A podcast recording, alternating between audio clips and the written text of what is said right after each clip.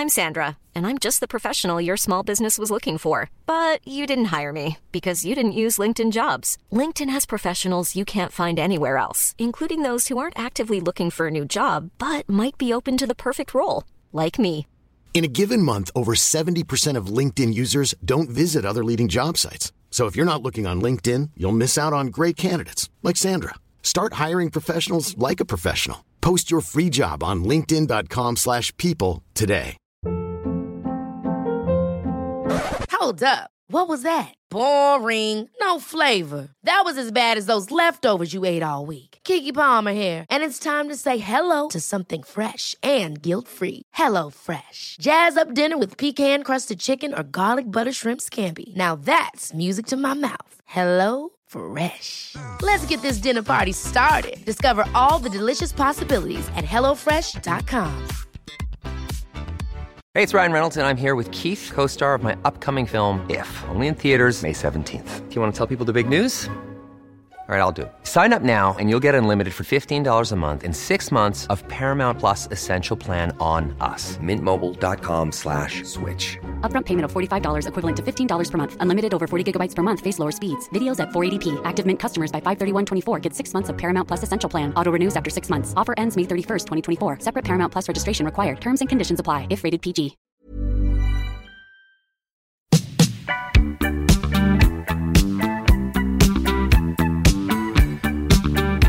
Thank you for joining the conversation on Colloquium. This episode is brought to you by Excelsior Capital, an investment platform focused on democratizing private equity by providing individuals access to direct opportunities.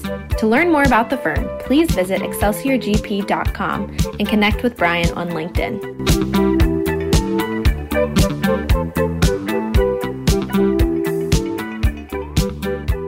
Welcome to the conversation on Colloquium. Today I'm excited to be speaking with Brittany Cole, who is a fellow Nashville resident. Brittany, how are you today? I'm well. How are you, Brian? I'm doing well. Thank you so much for joining us. A quick bio here Brittany is a professional speaker, career coach, and consultant, helping organizations engage, develop, and retain diverse talent. You were introduced to me through my sister in law, through some Nashville organizations that you all are both a member of. And you have a book either it's coming out or it's out i read i read a version of it what is the status on the book Yes. So you have have access to the ebook. The hardcover print signed copies are available for order on the website, and just after the holidays, we'll be shipping those out. awesome and what's the title again or how pe- can people look it up Sure, it's Thrive Through It, and you can access it at thrivethroughitbook.com. awesome and i read it this week and took some notes and have an outline and i kind of want to jump right into it. You know i personally went through a period of adversity just about a year ago. Uh, it was a combination of some personal things and some professional things and was having a, a challenging time emotionally. And i started with the recommendation of my wife reading a lot of brene brown angela duckworth talking about perseverance grit being able to be vulnerable how to thrive in you know modern culture. And you know for me specifically it was a challenge because as a white male in finance who's 38 i was never really given the vocabulary or the toolkit to deal with my emotional intelligence. And your book i think is really timely and, and goes in depth into giving people some of the tools and skills to to be able to leverage to work our way through this messy thing that is life. I'm not even sure how to introduce you, frankly, because you have like six different jobs and you do all these different things. But maybe give a little bit of background on yourself and, and some of the focus on the work that you're doing today would be really helpful before we jump into uh, the outline of the book. Absolutely. Well, and thank you for that. Thank, thank you for reading the book. And I couldn't agree more. I think, even as a Black woman, that's often the experience. And from a different perspective, but how do I show up authentically and share, leaning into my vulnerability, hence Brene Brown, but also I'm a leader and, you know, there are other people that are expecting me to show up. So definitely looking forward to, to that conversation. But um, I grew up, I'm a native of Nashville. I am the youngest of three. And one of the things that I always share that's so vivid in terms of just, um, you know, your parents and kind of the, the values they instill in you. My dad would always tell our brothers and I that the biggest room in our house is the room for improvement.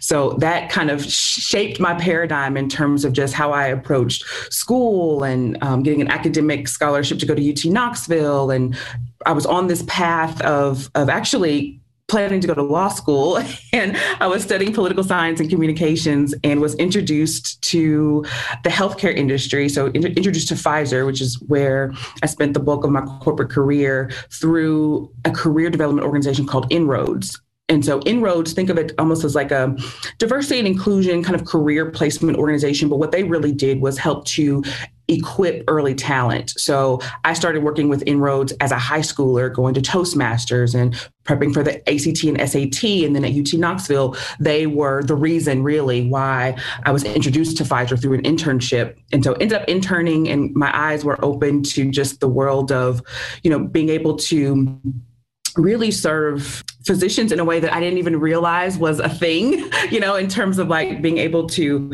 help to share updates when it came to pharmaceuticals and things like that. So I spent about 12 years in the commercial space there, doing everything from you know sales, primarily sales management, but also marketing and then diversity and inclusion work. And it was that work that really sparked really was my purpose in showing up in other roles in terms of just people development and helping to shift culture on the teams that I was on, but really focusing in on not just the question of why why aren't there more people like me in the organization that look like me but also what are the conditions that have led us here that we don't have more diversity within the organization? And so i decided to pursue that work outside you know side hustling in, in terms of being an entrepreneur and still working. And i was speaking and coaching initially only. And that really led me into saying hey i'm helping diverse talent. I'm seeing the the shifts in terms of being able to help black and brown women and men get promotions.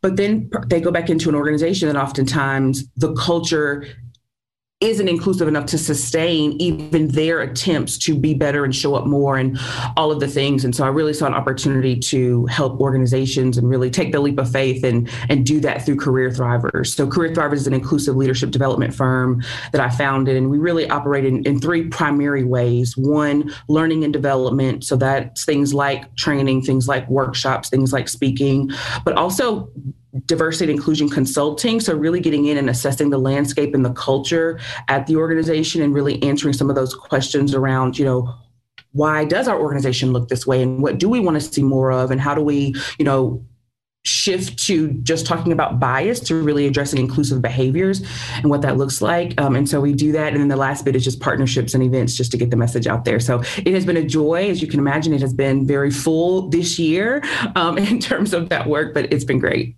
Yeah, I mean, considering everything happening on the social scene with Black Lives Matter and the pandemic, and seemingly across Wall Street, and it oh, it seems like this happens where people work for generations to elicit this type of change, and it's glacial. And then all of a sudden, there's a tipping point that hits, and it's inevitable. And now the conversation on Wall Street is, you know, a, a demand from the shareholders to have a more inclusive and diverse makeup of, of boards. And you're seeing that play out on the national stage with Biden and his cabinet and his running mate and all these things. And now it seems like there's just been this huge sea change. I mean, from your perspective, are you seeing that play out across boardrooms and small companies that you consult with? Absolutely, yes. From small businesses to large matrix corporations. And you hit the nail on the head, Brian, in terms of just this work. It really isn't new. It isn't new, and it's also very tied to politics. And so those are two things that I think, you know, especially the latter that we don't often like to talk about in the workplace. But diversity and inclusion work, the training, the practice, the billion dollar industry started out of the Civil Rights Act of 1964. So it started out of out of legislation, and initially, diversity training were, were, was a punitive measure for organizations who had been found guilty of discrimination um, after that legislation. And so it's just interesting that you know when you look at the the history of this work, you know from the late 1960s and yes, there have been improvements, absolutely. But I think when you get to that question of moving beyond diversity to say, do we have an equitable workplace? Do we have outcomes here that aren't determined by people's differences? And in most organizations, that that the answer to that question is no. You know, we, we don't. The the tops the tops of the organizations are homogenous. They, they look the same, not just diversity for the sake of diversity, but also ends up impacting, you know, diversity of thought and, and other things that drive innovation within an organization. And so the question becomes how do we shift that? And yes, that's been the question of 2020 in organizations big and small. And you're exactly right. It, it's more of just a, a nice to do, but it's absolutely a business imperative. Yeah, I mean, I know for my own organization, if you look at the website, it's basically just a bunch of white guys. And we've worked hard to to try to change that. But I think it was really until this year we realized that we weren't going to be operating at the highest possible efficiency unless we had a more diverse group and voices in the room in order to allow us to grow. And that's something that we're actively working on. So I applaud your efforts and, and all the people that came before you because it is hard work and eliciting systems of change and power dynamics is a is, is hard, especially when you're dealing with you know a minor literally a minority group going up against a population that has for the most part, built pretty wide moats around their power structures over the last, you know, hundred years. So the work you're doing, I think, is important and vital. Do you want to talk maybe a little bit about what led you to to write this book? And I want to get into conceptually this resilience roadmap, what it means, and how you know individuals and and even small business owners can use it to be happier and more productive and and and um, you know more engaged with the community around them. Sure. I definitely felt led to write the book. And I say that because I was writing a, a different book at the time that I started. So um, I was writing a book that was very much centered around how do you navigate corporate America regardless of your difference. So, what are the unwritten rules about how to move up within an organization? But I felt like, you know, was the book that I had experience around, but it was also the quote unquote strategic book in terms of the company that I was building and the coaching that I was doing. And so that book made sense.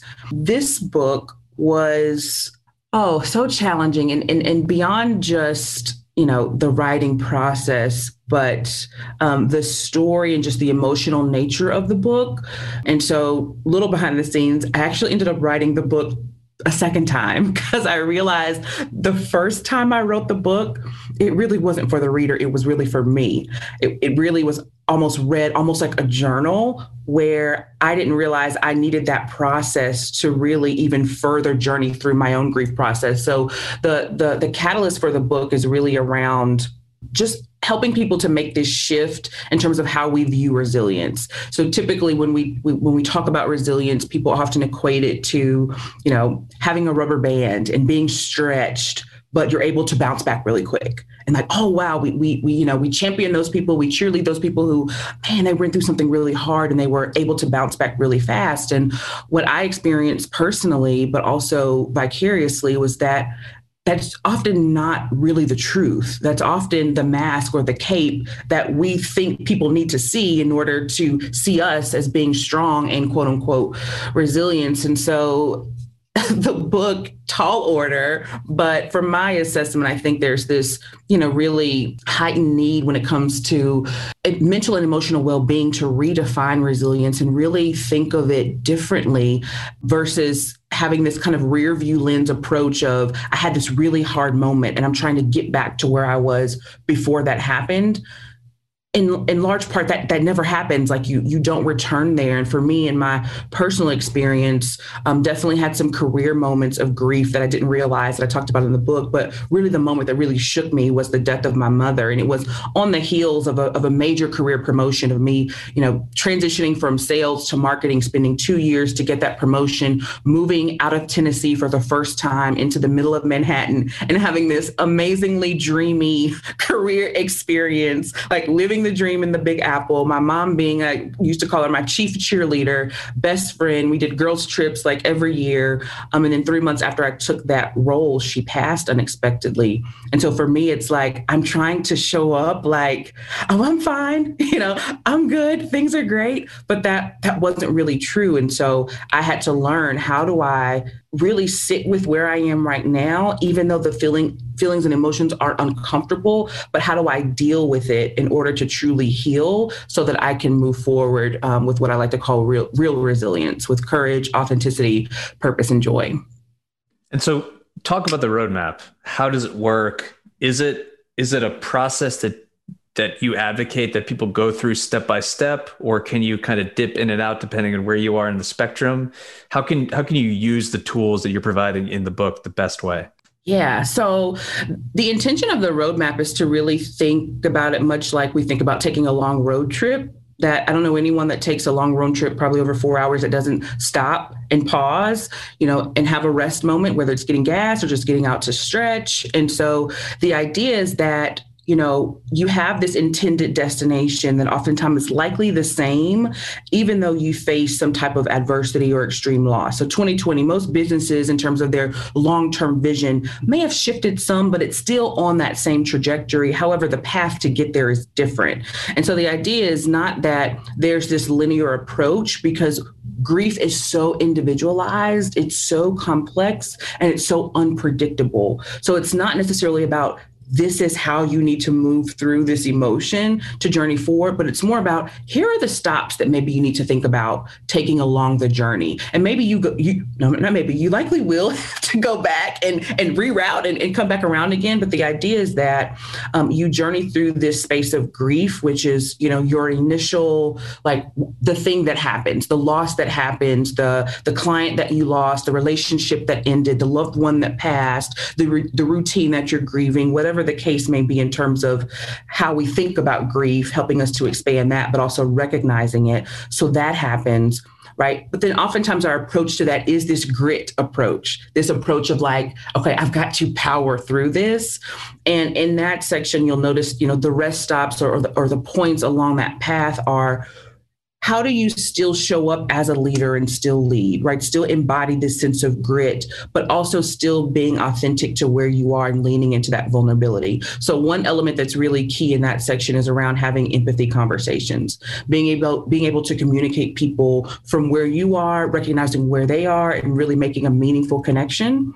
Um, and so it's grief, grit, and then the last section is about grace. How do we give grace to ourselves and also extend grace to others. And for me, just in terms of my journey, a large part of that um, in, in, in traveling through my grief, not trying to get over it or go around it, was really about showing up and being what I needed. So this idea and lens of, of service being really important um, as we journey through. So the roadmap really serves as a guide to say, hey, here's some opportunities to think about maybe I need to stop here and deal with this space, this topic, whether it's acknowledging your feelings or being what you need for other people through the lens of service as you journey forward. Yeah. So let's go step by step. And, and I love your use of acronyms. I'm a, I'm a big fan personally. And it goes back to law school, frankly, where I think you made the right call not going. But grief, great grace. So let's start with grief. And you use the the kind of the bullet points of acknowledging the feelings and identifying the loss. But can you wrap that conversation into what your identity is as a black woman in the workforce today and and how you experience that grief professionally? Sure yes. Really big, big question. question big question. big question but definitely an important one. So you know often and it's so funny you asked this i was thinking about this earlier just how to articulate this that the inequities that black women and i'll just specifically focus in, on black women because that's how i identify. The inequities that black women experience in the workplace go beyond not getting the promotion. Like it ends up being deeper than just, oh, I didn't get the job. There's this idea of, of emotional tax in terms of the experiences around microaggressions and inequities that you experience, you know, and, and it's small things. It's small things. And that's why I believe learning and development becomes so important because sometimes there is this block for leaders that they don't even realize that, you know, you have a sales team that is working out in the field and you checked on Brittany you know, every day this week. but you didn't call Rebecca not once. You know, h- how does that show up? What does that look like? Um, and, and, why is that? What, what's the rationale for that? You know, really digging into that. So, as, as a Black woman, oftentimes I was experiencing these inequities that I'm like, okay, you just got to power through this. Like, you know, this this is the way that you know I was raised. It's, it's what my parents said, going back to just lessons from my home growing up. One of them was you got to be twice as hard to get half as much. You know, and and my house wasn't the only house where that lesson was taught. And so having that mindset of like, okay, Brittany, you're you're going to to face instances that are unfair, that that are inequitable, but you need to push through that. And I think you have enough of those moments, and it's like, okay, this isn't just I didn't get the job, but this shows up as like self doubt and imposter syndrome and being sad and, you know, questioning, do I even belong here? And like, what am I doing with my life? You know, it shows up much more emotionally and I think mentally more heavy than we oftentimes acknowledge. And I think we're also seeing that shift this year that this conversation around wellness looks very different for diverse talent because of you know the extra things that we have to think about that oftentimes um, our white counterparts don't have to when it comes to how we're we're navigating the workplace. It, is it because there's just a lack of internal infrastructure there and community that is, is how much of it is the isolation or, or just the fact that you may be the only black woman on the team or on your floor or in the building how how much of, of that goes into it. Yeah, I think that does play a part, Brian. I think one of the just tangible ways that shows up oftentimes is, is with sponsorship, right? So, so most people will tell you if you're if you are looking to really navigate any career, but particularly, I'll just lean on my experience here, being in a large corporate matrix or matrix organization, you've got to have people that are singing your praises in the rooms that you're not in right? So it goes beyond just having a mentor that's guiding you along the path but there has to be someone that's in positional authority that has power that people respect that are in those you know calibration meetings or talent planning meetings and they're talking about why you you know need to be in the high in the hypo grid or whatever the case may be at your organization in terms of how you do talent planning. So oftentimes right because of things like likability bias it becomes easy if the people in those seats of power, let's just assume they're they're majority white men, right? Naturally, we know through research that we are attracted to people that are like us. So, you know, I'll use you for example. You know, Brian sees Paul and Paul reminds you of yourself and you're in that meeting and you're like, listen, you know, Paul is on, Paul has done really great work this year. I think he definitely needs to be, you know, in this top like there's just this natural um, advocacy that happens. And oftentimes it's not intentional, but neutrality is just as bad as like you know trying to not promote the talent right so i think that when you think of isolation through the lens of like how are leaders being intentional about ensuring that they're advocating for talent across the organization regardless of you know their difference and what they look like? I think that plays a, a large role in ensuring that your leadership teams are more diverse. And that likability bias is an interesting term. Do you think and I am I'm always a little bit more pessimistic maybe than others, but do you think that comes from a sense of fear that if we do embrace diversity, if we do have different voices in the room, that in some form or fashion it means that I get less of the pie, that it's a zero sum game, that if I give some away, that means that that I won't have as much moving forward. Do you think that plays a part in that? You know, I think that oftentimes that is in the back of people's minds in terms of having a very fixed mindset to the distribution of power. So, yes, the, I think the larger conversation absolutely includes that. I also think, though, there are times when it truly is unintentional. Right. And I, and I say that because, you know, I, I have colleagues that do this work that I'll give you an example in terms of the business case for diversity and inclusion. Like it has been proven since the early 1990s. I have colleagues that will not, like if an organization wants them to come in and educate on the business, they won't take the work. Regardless of the bottom line, they won't take the work. Um, like it's just a sign for them that like these people don't get it. They're not trying to get it because this is very clear. I try very hard to err on the side of grace that despite, yes, this work has been going on since the late 1960s. There is nothing that we experienced this year or saw that is new. No part of it is new. So I, I, get the frustration around that. I also get the call to action around that. Like we can talk about it all day, but what are we doing? Because this isn't new, it's your responsibility. I agree with all of that.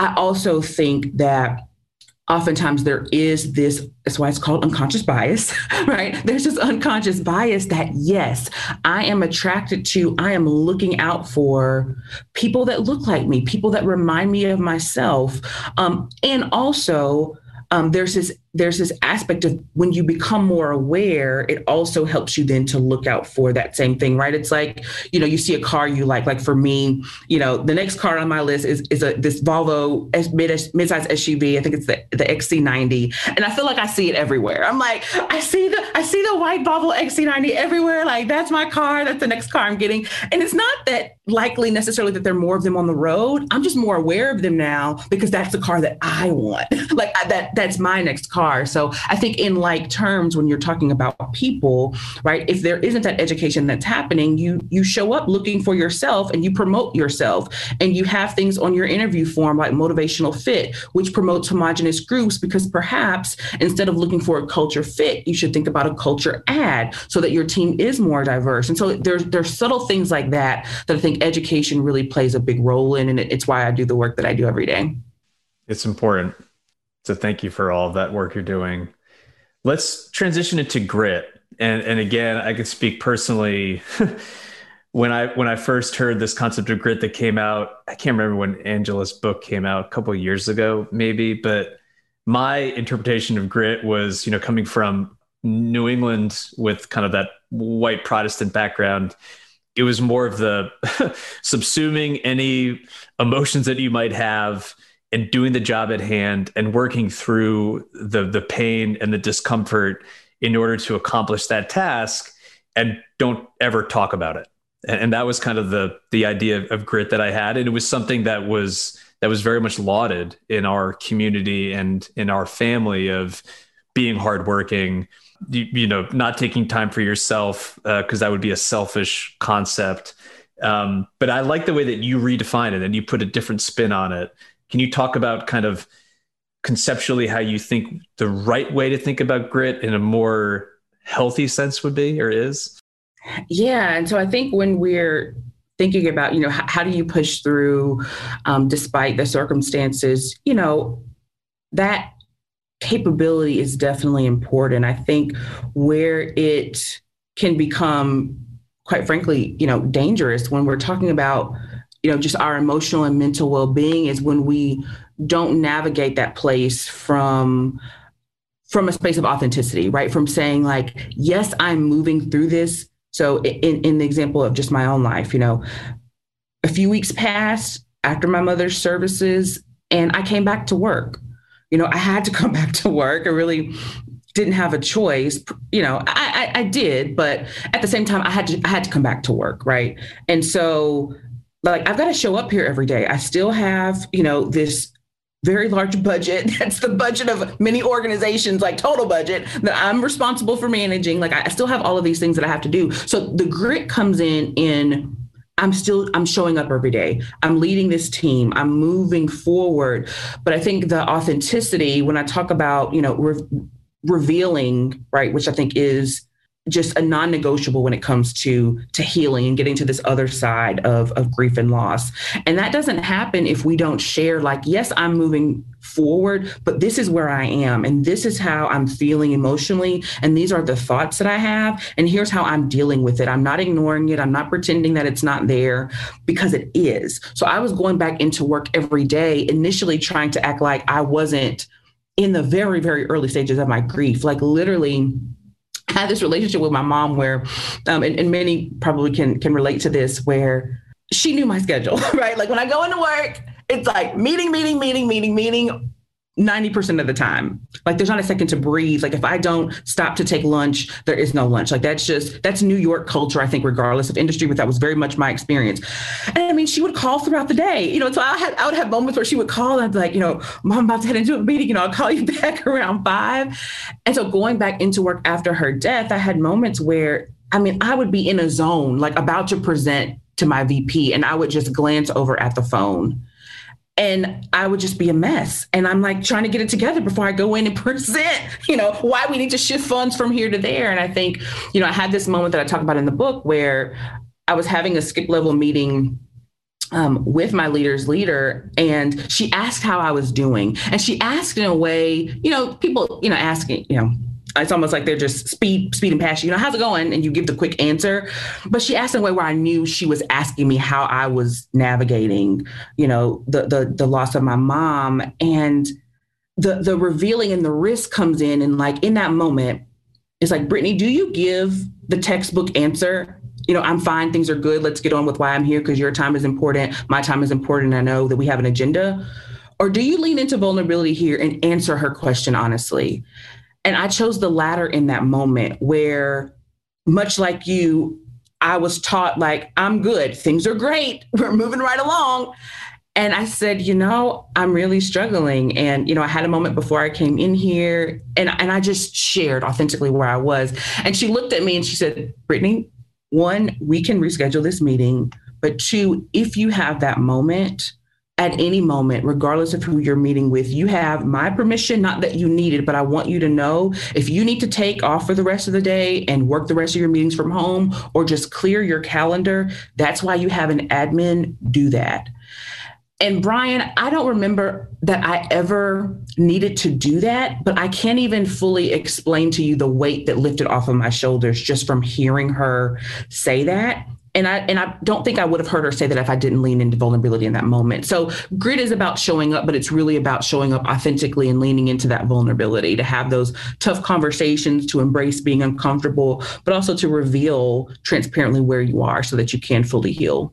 And, and is that part of the the work that you do on a consulting basis to help professionals and, and managers and leaders understand how to have those uncomfortable conversations? Because I don't think you know, I didn't get an MBA, but I really don't think that's a skill set or uh, anything that we're ever taught. And, and I know I don't necessarily have the vocabulary around how to do that correctly. Is that something that you help people understand how to have those empathetic conversations without coming across as patronizing or just to your to your point earlier oftentimes it's just a throwaway comment or a throwaway question that we ask each other as a, as a cultural construct. Yes. And so, and I'm, I'm so glad. I feel like this is one of the first times in terms of a podcast that I'm getting to really um, go through the resilience roadmap. But, but yes, one, it is a curriculum that's being built out, but it's also very much um, a workshop around empathy conversations and just taking the approach that again is very different to how we typically navigate crucial conversations or difficult conversations. Um, and a nod to both of those resources. So crucial conversations is a book. It's fantastic. I use that in coaching often. Um, hard, difficult conversations is also um, a book as well based on some harvard research around how do you navigate negotiation two fantastic resources. My take on empathy conversations, though, is really about when you're having conversations that are emotionally charged and how do you decenter yourself? Because typically, what we do when we approach hard conversations is that we don't, we center ourselves, we don't center the other person. So we go into the conversation thinking about what's the purpose of this conversation? Like, why am I choosing to have this conversation? What is the outcome that I want to have? And then the, the thing that we often do is, what are the I statements that I'm going to have throughout the conversation. And it's like nothing about that is about the other person. And so the the whole framework for empathy conversations is about starting them with inquiry. Like instead of thinking about your I statement, think about the question that you want to have, you want to ask that's going to give you the opportunity to connect in a more meaningful way with who you're talking to. So it's not about you having your I statement together, but it's really about how wh- what is it that I need to understand about the person that's sitting across from me to be more aware of how they're experiencing the workplace, the world, et cetera, um, and then to make a, a meaningful connection. Why do you think this is happening now? I mean, why across this millennial generation? Because it, to our conversation earlier, it seems like management teams and boards and shareholders are now insisting on this that it needs to be, you know, it, it needs to be common across organizations to have these type of workshops, consulting and grade arrangements. Why not five years ago? Why not ten years ago? what do you think is the inflection point? Yeah, I definitely believe that uh, millennials are the inflection point. And so I Career Thriver started out very focused on age diversity from that perspective, really trying to organizations understand millennials work with millennials but i think oftentimes you know millennials get this rap of like oh you know they want the i don't know pool table in the break room and the flexible work hours and all of these things. And at the end of the day especially when you when you look at the research i think the gallup data around what millennials want really isn't about any of that. It's about um, doing meaningful work, having a sense of purpose within the workplace. It is about the organization valuing diversity. It is about having opportunities for leadership development to know that not only your work that, that your work is valuable and that you have this understanding of how your work is playing a bigger role in terms of the mission of the organization, but also that there's this opportunity for forward advancement that's not always you know title promotions but is also includes investments in terms of professional development. And so I think because we're seeing this shift in terms of just, you know, the, the dominant generation within the workplace, um, I think that millennials are in large part why we're having more of these meaningful conversations because for millennials, it's not just about the bottom line. Like there's so many millennials that pass up promotions or, you know, six figures or multi six figure salaries because they want to go start a social organization or you know do do work that is meaningful and purposeful for them and so helping organizations really to speak that language is really important but also understanding that you know i think that in large part that's why we're having these deeper conversations that are beyond just hey I'm sending you this check on the 15th in the in the last day of the month, and I expect you to do this work. No questions asked. We're good. We're good. Like that doesn't cut it for the millennial generation. I, I would agree with my own personal experience, and I can only speak to my own background and and you know being a white male and the privilege that I have. But I, I think part of it is, at least within my community, we saw our parents this period of massive change in the 60s and 70s. And then they were sold a bill of goods by corporate America in many ways.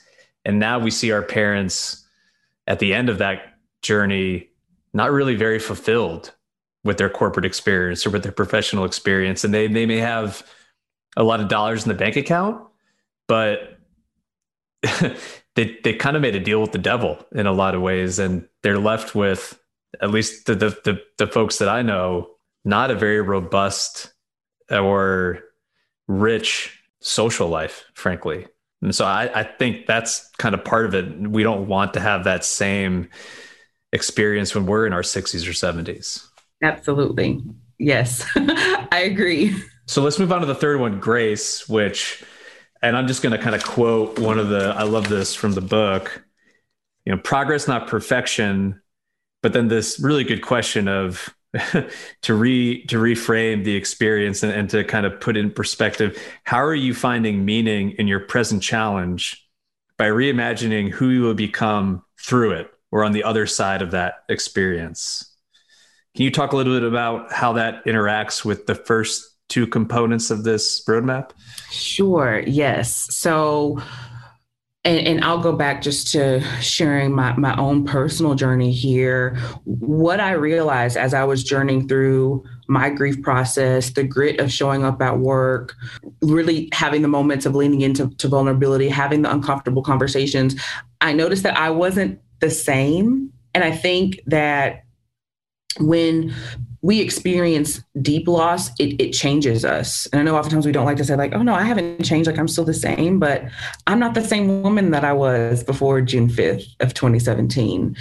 And so I think understanding and really thinking through, you know, how has this you know this grief this loss this adversity how does this impact who i can become? And and how does this show me the ways that i can be better as i move forward becomes really really important. And so you know things like self-care which i talk about in that section which isn't about the spa day or going to the nail salon but it's really about am i showing up to to be what i need for me so that i can pour not from a cup with a few drops, but that I can pour from a full cup, you know? And I think that's so critical as a leader because, you know, I really believe that self care becomes synonymous with service when we think of it that way. That me taking the time, making the time to invest in my personal development or personal leadership helps me to show up better for the people I'm serving through my title or my role. And so it, it, it, in essence, if you think about it from the opposite end, does a disservice when I'm showing up at work and I haven't done that work. Like I, I'm not taking the time that I need to understand where I am, to work through my own process, to answer the questions that I, that I, you know, that I need to ask internally um, and making the space for that so that I can show up and be a better leader. I think that that becomes really important. And then, like I mentioned earlier, you know, part of, of grace is also extending grace. And I think I know I talk about in the section too, there's um there's a lot to say around, you know, just how we communicate through all of this as it relates to, to sharing the load and kind of, you know, how we are, I believe, culturally and especially for leaders, right? We want to be problem solvers for people we want to, you know, have the answer, be able to point people to how they can resolve their issues. And extending grace really is about sometimes suppressing that urge. And I have it. Like if you're familiar with this, I'm high, high D. So I am like, how do we solve this problem? It's a problem. How, how do we solve it? How do we close the gap and move forward? But when people are hurting, that can come off as very dismissive. And oftentimes people really aren't even looking for that. They're just looking for the connection. And sometimes that means you're just present.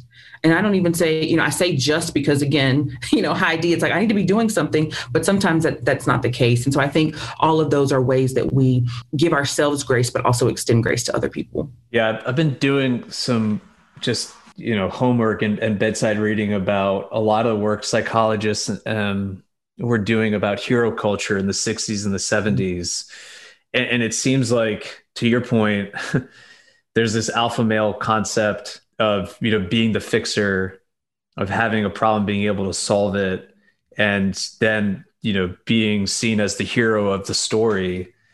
But oftentimes that's almost counterproductive to building a more empathetic, functional team. Mm-hmm. So do you think in order to be a really true, truly great leader or manager, that you have to go through some kind of process like this? Is this part of the journey? You know, Brian, I think that it is and it's better when we recognize it because i think oftentimes we don't we don't want to acknowledge it because we think the opposite's true we think that being a better leader means that I showed you how fast I got over this thing that happened. Like I showed you how fast our company was able to bounce back from the challenges of 2020, you know, or, or you heard leaders say things like, you know, even through this pandemic, you know, oh, we're, you know, this is our, this is what we're doing, you know, this is our plan for this year until we can get back to normal. And it's like, um, newsflash, we're not getting back to where we were, you know, b- before March. Like that's that's just not happening. So how how do you, you know, give people the tools, which is what I really hope this work is, to help them to reimagine and reinvent, to be comfortable with the new place and space that you're in to journey forward and i think that it it definitely is important for leaders it's also important if you are trying to build an inclusive organization because part of what you were mentioning in terms of just this hero complex oftentimes shows up when it comes to like okay we've noticed we have this you know challenge of a lack of diversity within our organization. And we need to fix it. And how do we fix it? You know and there's this like drive to like i was having this conversation last week with a ceo it's like it's it's not going to get fixed by year end. Like this company is hundreds of years old. It took a long time to get it this way. It's going to take some time to unlearn and redirect and and reestablish what it is that you want to build. And i think it's important you know as diverse talent but also as allies that we embrace that so that our efforts from an organizational perspective don't become performative specifically around this topic of diversity equity and inclusion. Yeah i, I think that's really important is just like it was a journey to get to where we are it's not going to be a check the box overnight flip the switch whatever cliche you want to use and then suddenly no it's cool like pfizer's now a super diverse company that's culturally inclusive so we're good we can go back to just making money uh, this is going to take a while and you can't step in the same river twice right I, I think after everything we've been through this year there is no baseline. I don't think there's going back to normality. This is just we've got to use all these skills and, and the lessons that you're teaching us to try to you know move forward the best that we can. So along those lines, what is a way that that that someone like me? I mean, I have a small company, maybe 15 people. What are some things that I could be doing that are actionable you know make this kind of change to to make a more diverse and inclusive workforce without it being kind of you know i like your term performative yeah, I think there are maybe three or four critical success factors that I like to share with leaders. You know, the first is definitely having leadership involvement and investment. So, one of the things that I am often cautioning leaders around this year is the starting of the DEI committee, right? And so you you have people that feel passionate about things that have happened this year. Um, they raise their hand to be a part of the change, which is great. But more times than not, the people that raise their hand to be a part of that group aren't people with the power to actually at, at least sustain the change right? Even if the group is leading it. So I think it becomes important to ensure that one, our leaders understand why we're moving in this direction if it's new or why we're doubling down on it if we've been here but we, maybe we've been stagnant um, but also that there is this investment you know I, I try very hard to and i think it's just because of my I don't come from an HR background, and I used to shy away from this because I'm like, well, you know, I don't, I didn't work in HR like I shouldn't be. But even, you know, my, and I, I'm always learning through this work. But my perspective on this work has definitely evolved a lot this year. And really, I think that that becomes a competitive advantage because I don't necessarily think about DI from a HR perspective. Like it is a business imperative. So the second critical success factor is that whatever plan that the organization establishes has got to be connected with the business strategy. Like this is a business and you are in business to make a profit. So how do we connect what we're building to be more inclusive with the growth strategy of the organization? And that's important not only because this work is so aligned to, to, to the business and making the business better and growing the business, but also so that people understand this isn't just a one-off and that it's on the side. Like they understand how it relates to their everyday work. So I think that becomes really critical. Um, and the third thing that I would share is just having an integrated learning and development strategy because there is so much education around this topic that becomes really important. And so that becomes part of the investment to say, you know, how are we offering the learning and education that our leaders and our teams need to understand one, why this is important, two, why we're connected to this work and how we plan to move forward in it to, to shift our culture. Yeah, I really like that second point because you know, impacting the bottom line is going to be the best and most efficient and quickest way to elicit this type of change. I think that's true for you know climate change and a number of other things that we're seeing play out. And once people realize that this millennial generation is going to be, you know, in control of the coffers and is going to be, you know, consuming everything that we're making, and it's the most diverse generation, uh, generational cohort that we ever had in America, and the one after it is even, is even more diverse. That I think is going to be, you know, marrying with these two concepts that will finally, you know, hopefully you know, open up the floodgates a little bit more and allow for that type of movement. Well, thank you so much for the time. I, I, I know you're on the road. I don't want to take up too much, but this has been a tremendous uh, conversation, and, and you know, I really encourage people to check out the book and also maybe tell folks who are listening the best way to get in touch with you, some of the services you provide, and then again remind them when and how to access the book that's coming out? Sure. So you can definitely connect with me at Thrive Through It book.com. So it's the title of the book, and then book.com. You can um, purchase the book there. You can learn more about me there. We can definitely connect there as well. Feel free to leave your um, email address there on the book page, and I'll be connecting with you that way. Also, you can connect with me on LinkedIn. So I'm on LinkedIn at Brittany Ann Cole. From a social media perspective, that's probably the platform that I show up on most. I'm getting more active with Twitter, so you can also connect with me there at Brittany Ann Cole, two T's A and Y, and then I'm on Instagram at Brittany Ann Cole. Um, in terms of the work again that we do in terms of career thrivers, if you're at an organization and you're looking to really, you know, maybe start with, you know, how, how do we make our teams more aware in terms of training or workshops? Um, definitely feel free to reach out. I also do, you know, speaking as well. So if it's more of a one-off event or, or opportunity to, to share with your team, you can connect with me at Brittany at careerthrivers.com is my email address. Or if you go to thrivethroughitbook.com, you can click on the speaker tab and there is a form there to get more information about speaking opportunities and ways we can work together. Awesome. Thank you so much for joining us, Brittany. Thank you. Thank you for joining the conversation on Colloquium. If you enjoyed what you heard in this episode, please like, rate, or leave us a review. And stay tuned for our next episode coming soon.